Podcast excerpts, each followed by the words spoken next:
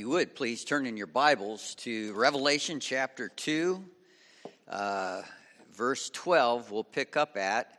And we're on our third church in the seven churches of Revelation.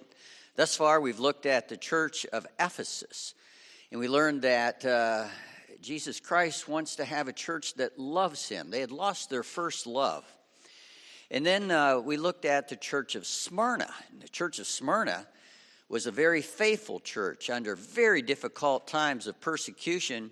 And Jesus wants a faithful church. And that church got a, an A. plus. And it's interesting that the church going through the most difficult time was the church that uh, did so well. Today we look at the church of Pergamum, and we're going to learn that the Lord Jesus Christ wants a church that uh, stays true to the truth. So, as we've been doing in the past, if you'd please stand in honor of God's word, I'm going to read the passage that we'll study out loud, and then we'll go back and study it together. Revelation chapter 2, verses 12 through 17. And to the angel of the church in Pergamum, write the words of him who has the sharp, two edged sword. I know where you dwell, where Satan's throne is. Yet, you hold fast to my name, and you did not deny my faith, even in the days of Antipas, my faithful witness, who is killed amongst you, where Satan dwells. But I have a few things against you.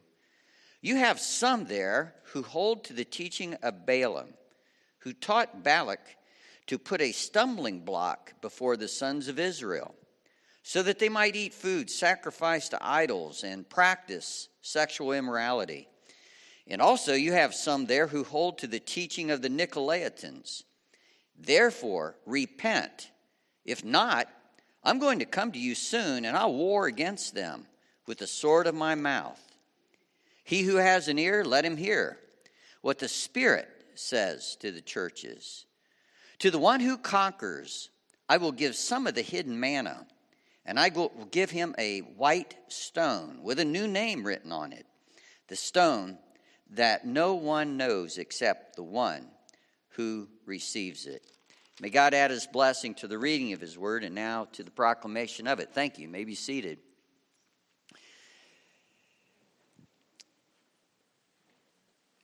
This uh, past week, I was uh, by a lake and it had a sign up and it said that you could not keep a walleye out of that lake unless it was 18 inches or larger, and uh, otherwise you had to release it, turn it back in. You know, this would have been really handy at such time. This is called a fisherman's ruler. And if you can see this, it starts out with an inch being an inch, but then you get down here, and an inch gets to be like maybe three quarters of an inch and then half an inch. That's a 24 inch fisherman's ruler. And that way, fishermen can brag about how big their fish was as, as well. So it starts out with the truth of an inch being an inch, but then it's no longer really the truth. I also have a pair of these. You ever see these? These are called liars suspenders. You put them on and that way, when you're measuring, you can make it whatever you want it to be. The problem is, the house might not look too good when it's done. It may not stand up under the test of time. And, um, you know, I remember when we were kids one time, we were camping, the family at a campgrounds, and down the road there was a place sold eggs, and our parents said to us, my brother and I, run down get a dozen eggs. We came back, and Opened it up, there were 11 eggs in it. And my parents said, Did you drop an egg or something? He said, No, no, they had only given us 11 eggs in there. Now, I've heard of a baker's dozen. I like a baker's dozen. That's 13. But 11 eggs, and they call it a dozen. But then again, we could have gone back and we said, Hey, there were only 11 eggs in there. Yeah, well, that's a dozen to me. How are you going to argue with that? That's my definition of of uh, a dozen. That's my truth. And you have your truth. Your truth says that a dozen's 12. My truth says a dozen's 11. A baker says his truth is 13.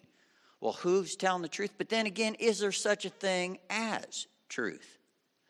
That's a big question, especially today in Christianity. in religion. There are those that would like to put a whole lot of things into the truth and call it the truth, but it doesn't line up with Scripture. Scripture gives us the dozen. It gives us that 16 ounces is a pound, we'll say. And we can't put all the things in there that would appeal to us. That's what's going on in Pergamum. Now, as always, you have your outline. It says, Who's this to? It's to the angel of the church in Pergamum. I've had the privilege of twice going to Pergamum, and it is the most beautiful, beautiful city. It was in uh, this time, it was about 200,000 people. It had an amazing library. They claim only uh, second to Alexandria, Egypt. So it had beauty, it had brains, it had bucks, it was very wealthy, and they had buildings. They had what was called the Acropolis, and it's amazing. There's a thousand foot mountain. You can pull this up on the air, internet, just o- overlooking the city. And up on that was the, was the Mall of the Gods, the, uh, the Pantheon. And they had this one, uh, an altar to Zeus, that, that is just huge. It's in the British Museum, parts of it today. And uh, they had uh, a uh, a big altar there to Zeus, the creator god. They had a big altar up there to, to the Roman emperor. They had one to uh, Demeter and um, Dionysus, Dionysus being the god of wine, uh, Demeter, the goddess of bread. All that you would ever want is up on the hilltop there. And down in that little town, or in that town, there was a little church didn't have a big temple. They were the temple. They met in homes, small groups. They weren't very impressive. Can you imagine someone uh, saying to another person, uh, "Hey, which uh, which one of the gods do you worship?" Say, "None." Oh, who do you worship? Well, we we worship Jesus Christ. Where's your temple? Right here, and in a community of believers. That's not very impressive. What, what, what does your, what would he do for me? Everything that they claim to do, to be your bread, he's the bread of heaven. To bring your, be your joy, your wine. You know, on the way here, I was listening to the radio, and there's a, a, a new song out by Alan Jackson called I Can Be That. One of the lines is, I can be the whiskey in your bottle. And I laughed at that. And then I thought, you know, there's some truth to that spiritually. What are you looking for in that bottle of whiskey? I can be that for you, Jesus says. But you can imagine they're down there and looking up. It's so impressive. But it was also very, very immoral. Immoral. You know, this week, uh, someone uh, told me that on Facebook, they got a picture of some morel mushrooms. Somebody was out morel mushroom hunting, but they spelled morels wrong. It said, morals are out. That's the truth, isn't it? As one person I heard said, uh, what used to slink down back alleys now struts down Main Street. Morals are out. And they were in Pergamum. To the angel of the church that's in Pergamum, a very, very immoral town. From, from who? The words of him who has the sharp, two edged sword. This particular word for sword, and there are different words, is for a very large sword used for judgment, like in perhaps decapitating a person. Uh, the one who has the sword, interestingly, in Asia, not all communities had what they called the right of the sword to, to uh, give capital punishment, death penalty. But Pergamum had been granted by Rome the right of the sword to kill with a large sword. He says, I'm the one with the large sword. And then uh, there's a commendation. Look at what it says now. I know where you dwell, I know where you live, where Satan's throne is. Now, what's interesting is he doesn't tell him to get out of town. You know, I'm glad I don't live in San Francisco. But you know, there's some good churches out there. I'm glad I don't live in New Orleans, but there's some good churches out there. There's some wonderful churches in Las Vegas. And uh, Jesus has his people there. But, as Jesus said, you are to be in the world, but not of the world. And he wants to commend them. I know right where you dwell, right where Satan's throne is. Now, part of that would be just be Satan really has a foothold in your town, but also that big altar to Zeus. Many scholars think he's playing upon that. I know where you're at. Satan has his throne there up on the hilltop with that altar to Zeus, who claims to be the creator of the universe. But this word Satan, just listen to some of the words in Scripture for Satan. You don't think you have an enemy? The very word Satan means adversary. Devil means slanderer.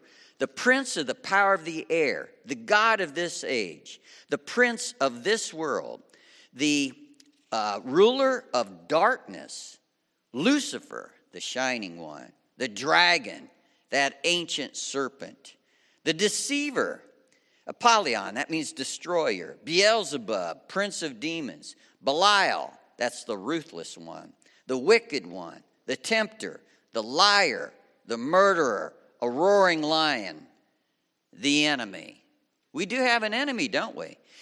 And he, Jesus says, I know where you dwell, right where Satan, all that is at. at. Well, then get out of town. No, stay there. You're more powerful than that. Uh, I've overcome the evil one, and through me, you will too. And then he says, Yet this is what I commend you for. Even though you're in such a difficult place where Satan has his throne, yet you hold fast my name. The word hold fast, remember that. We're going to see something else that's held fast. You're holding on closely to my name.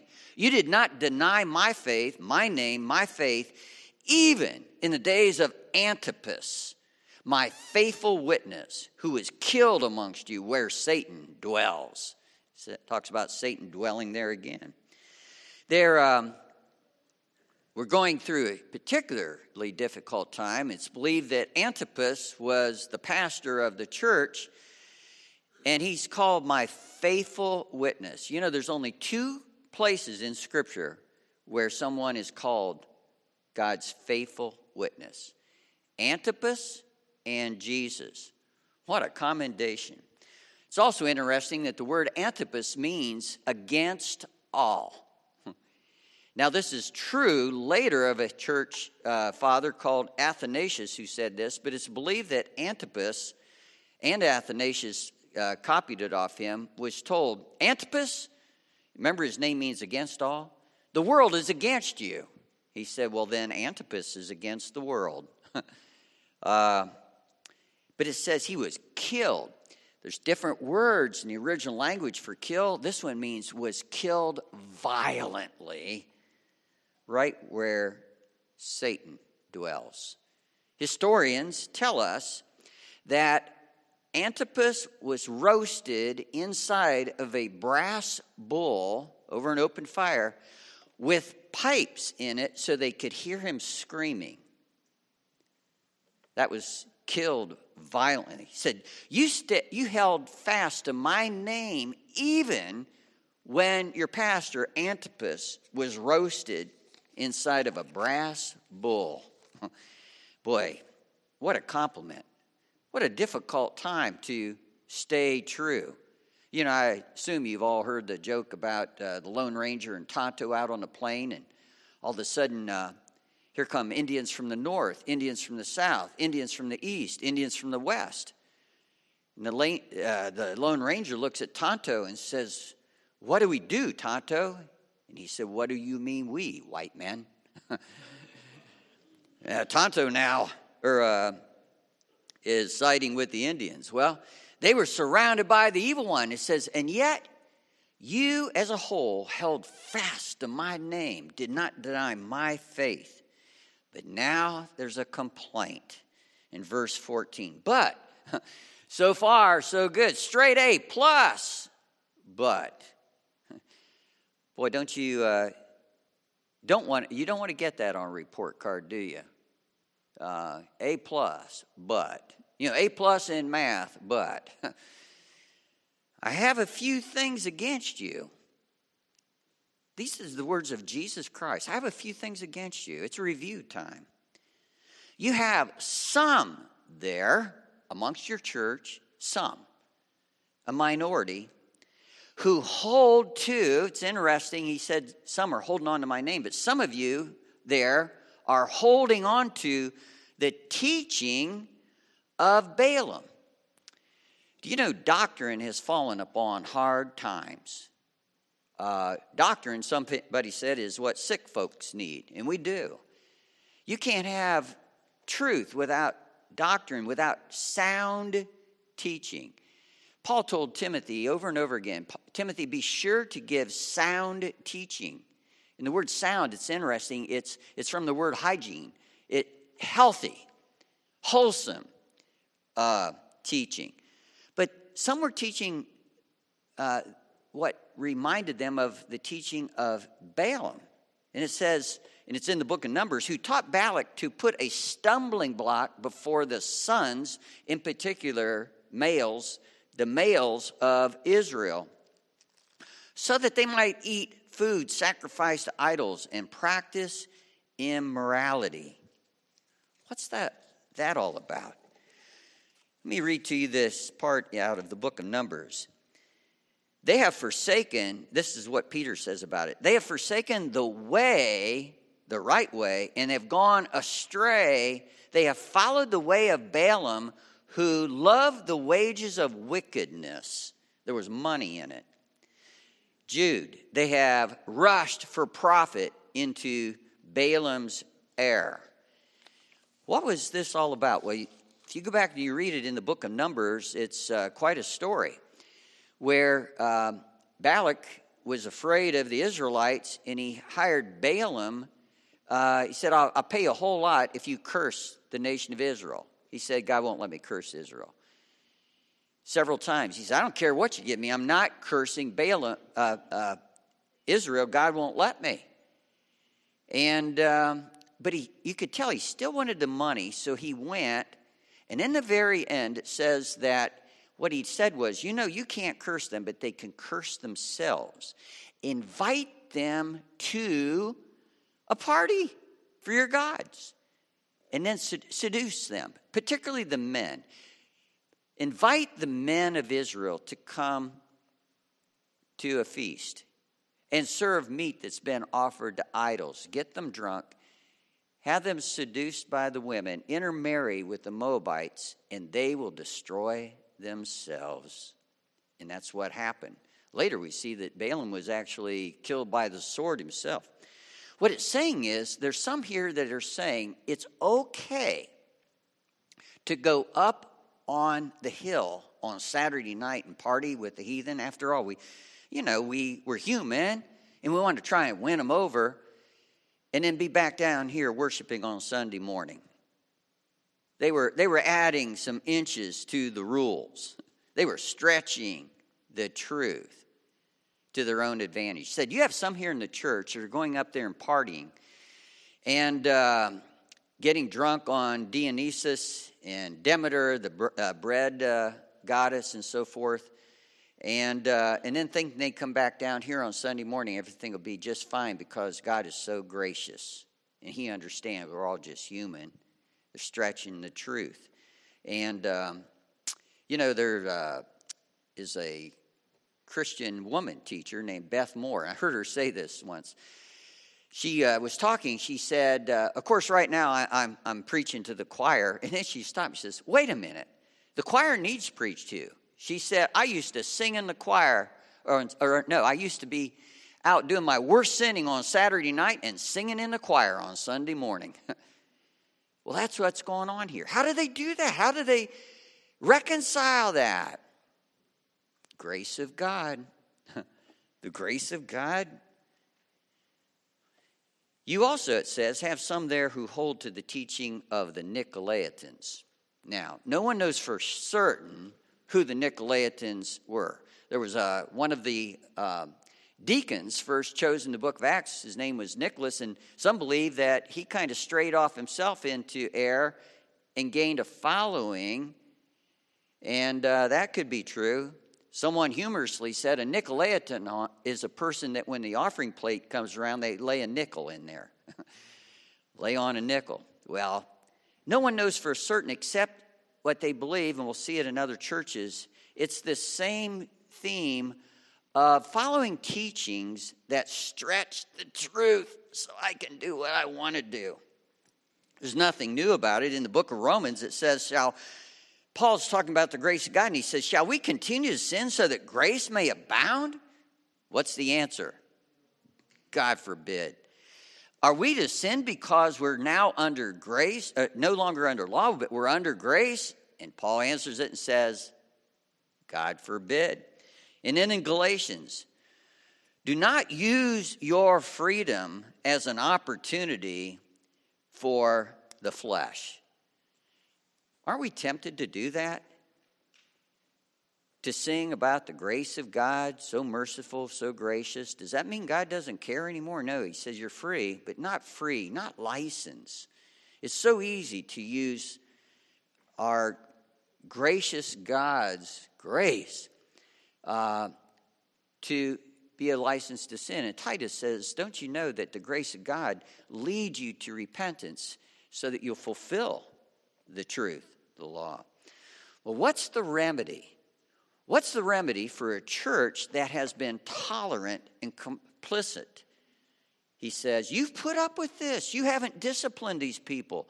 You haven't confronted them and told them that grace leads to a particular uh, response. Uh, it's called the uh, uh res- to respond out of love and gratitude. It's the ethic of gratitude and trust. What's the remedy? What's the correction? What's the cure? Therefore, repent. Pretty just straight in your face. Repent. Stop it. Stop it. You know, there's, uh, ah, I can't think of his name now some comedian that has a thing on the internet, just put it in there, stop it. He sees a psychologist or he's a psychologist, and the lady comes, he just, well, stop it. Just stop it. That's what the, the word repent means. Stop, turn around, and, and don't do that anymore. Get back in the truth. Throw away the stretch suspenders. Throw away the liar ruler and call it a lie. Therefore, repent. If not, listen to this warning I will come. Sounds like a parent, doesn't it? If not, I'm, I'm coming to the bedroom and you're going to get, I'm going to come to you soon and I'm going to war with my sword against, and then this, this really startled me when I first studied this. You'd think that the next word would be you. And I'm going to you're going to get it. I'm going to war against you for this, for the church letting this go. It says, No, I'm going to war against them. The ones in your midst that are doing this with the sword of my mouth, with the truth, with judgment. Why them? And I thought about this. Why would people put up with it? These are their friends. These are their, their fellow brothers and sisters in Christ. These are their literal brothers and sisters, maybe their own children, maybe their own grandchildren that they love. If you don't handle this, if you don't discipline them, if you don't confront them, then I'm going to have to step in. And when I step in, I'm stepping in with the sword of my mouth. We don't want to confront those we love. We're afraid that it, it could cause division between me and, say, a, a grandchild or a brother or sister in Christ or literally. Listen to some of the words and other passages concerning this. This is in James chapter 5. My brothers, if anyone among you wanders from the truth and somebody brings them back, let him know that whoever brings back a sinner from his wanderings will save his soul from death and will cover over a multitude of sins. The loving thing to do is you're, you're playing with fire, you're going to get burnt. 1 Corinthians 11 29, taking communion. Anyone who eats or drinks without discerning the body eats and drinks judgment on himself. That's why many of you are weak and ill, and some have even died. If we judge ourselves truly, then we'll not be judged. Now, certainly, when I say this, this is uh, when you do a prayer list of people in the church that are ill, you can't say, well, boy, they're all living in sin.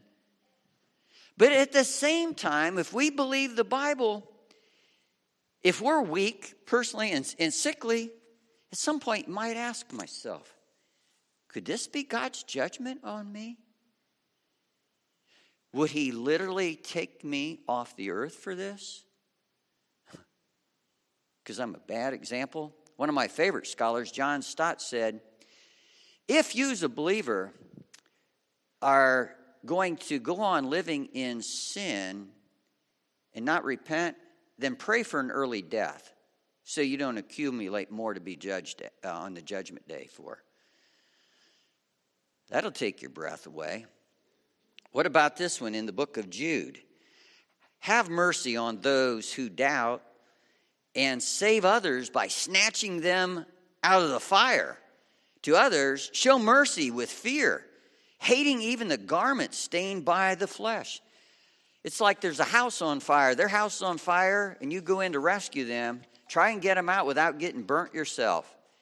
What we do see here is taking advantage of the grace of God and stretching the truth to fit your own desires can have dire consequences individually and for a church.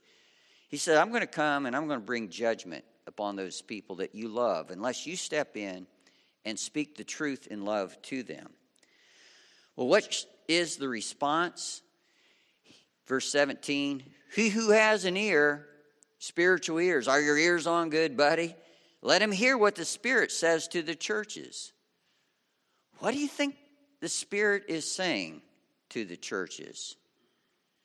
What's the church what's the spirit saying to you? I love the fact that it makes it personal.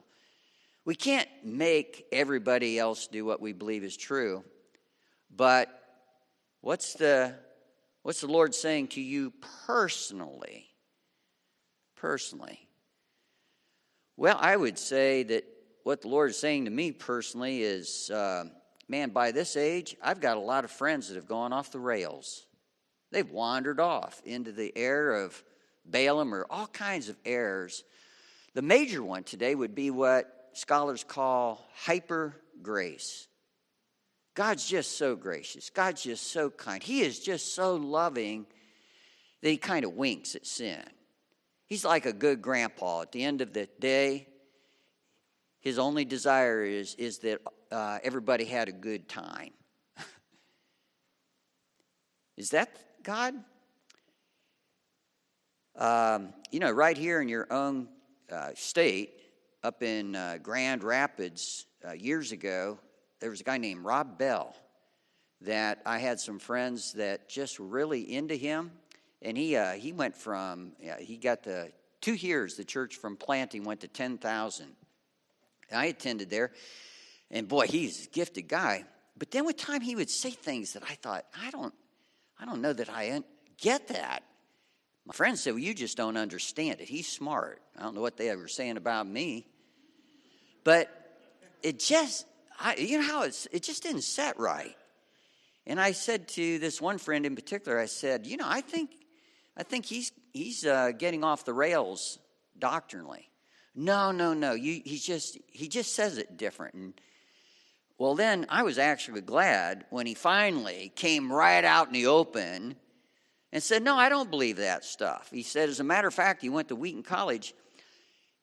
He's friends with Oprah Winfrey. Oprah Winfrey has taught me more spiritually than any professor I ever had at Wheaton. And I thought, good. Now my friends get it. the problem was a couple of them, he had led them astray to where they went off the rails too. And it amazes me sometimes to look around and think, um, you know, everybody wants to be progressive. I want to be regressive. One of the things I love about Church of Christ, Christian church, they said, well, let's go back and try to be as much like it, the original plan here, rather than uh, we're just getting so enlightened these days. There's a reward for it. To those who conquer, that means those who overcome, those who are victorious here, who, those who have their ears on, they're listening. I will give some of the hidden manna. what is the hidden manna? what you need to realize is up on that Acropolis, there was this goddess Demeter that promised you, it was a goddess of grain that give you all the food you ever want. He said, Listen, you don't have to go up there. I've got hidden manna named Jesus, right? That'll satisfy your soul, make you healthy. I will give him a white stone. Now, again, you got to go back into the culture. What does it mean, a white stone? Well, they have a huge, huge, built in that mountain uh, amphitheater, seats thousands outdoors with a big stage, just so impressive. And your ticket in was a white stone that you were given as being a good citizen down there in the town. He says, Listen, I'm going to give you a white stone to get into my theater. I'm going to give you a white stone of approval. Other scholars believe it was used in a court of law that if you were declared guilty, they would put down, down a black stone. If you were declared innocent, then you got the vote was a white stone. I'm, I'm going to give you approval. Um, and I'm going to give you a new name written on this stone that no one knows except the one who receives it. Well, I don't know about you, that sounds kind of strange, but it sounds like something I kind of like. And again, scholars debate on this, but what it's saying is that um, that one of the down below there's the uh, the god uh, Asclepius. Uh, it was the healing center where they worshipped a snake, and that's where you have the snake on the pole, the symbol for healing. And um, a snake gets rid of its skin, and it's like resurrection. Uh, and uh, so it's, what it's saying is, oh, and if you got healed, then there was this big uh, entryway that had these white pillars, and you got your name on it. Sort of like if you go into a hospital today, there'll be rooms dedicated to so and so that paid for this. Get your name on a room or whatever. It's a statement that you don't have to go there for your healing. Come to me, and I will give you a secret name that only you and I know. Uh, like a term of endearment. You know, it's interesting. God had a particular term of endearment that he used for the nation of Israel. It's only used, I think, four times in the Bible. And um, he said, Israel, you're my Jeshurun, or in Hebrew it'd be Yeshurun, which means my straight one, my noble one, my plumb one, my truthful one. It was his term of endearment, my truthful one. Well, Jesus wants a true church as well with a new name. Now, it says nobody knows about you. You know, I've got one of those. Um, I, I don't know if you ever studied out what your name means. I got all excited about this years ago. I thought, Craig, what does Craig mean? I looked it up. It means crooked rock. wow, that's impressive. and I thought, what, what, were my parents thinking? Call me a crooked rock. Now, between God and I, though, in Psalm 78, uh, twice it says this uh, God says, I struck the crag, the crooked rock, and out came streams of living water. And I can remember thinking, and I think God said this to me, Craig, uh, it says, I struck the rock in the wilderness. I'm going to take you into the wilderness and I'm going to strike you and it's going to hurt. I'm going to deal with you. But afterwards, you'll be able to give people some streams of living water. And that's sort of a definition between me and God of my name to be used for other people. For Israel, he said, You are my Yeshurun, my noble one, my plumb one, my straight one. So far, we've looked at this. Jesus wants a truth or a church that loves Him, is in relationship with Him, that is faithful to Him, like in a marriage, and one that tells the truth and lives out truth and stays with the truth. It isn't always easy. They roasted the pastor in a brass bull with pipes in it so they could hear his screams to teach people that you can create your own definition of a dozen. you can have your own truth. You know, there is no such thing as my truth and your truth. There's truth, and then there's opinion. I want to end with this. My brother, I just talked to my brother. My brother owns Clapper Electric down in uh, Raleigh, North Carolina. And uh, he uh, was going to this one church, and it was a huge church. And, uh, but he said he started to hear things that just, just didn't ring true to him. And he said, and then all of a sudden, uh, all the sermons were about social issues. You didn't hear much about the cross or salvation or sin. And so he left that church. And uh, he said he went into this house of this elderly couple to uh, put in a fan. And he said, You can always tell when you go in a house of uh, a customer by their decor uh, if they're Christians. And he said he saw a lot of Christian stuff around. So he said to this elderly couple, He said, uh, Looks like you're Christians. And they said, We are, are you? He said, I am. And they said to him, What church do you go to?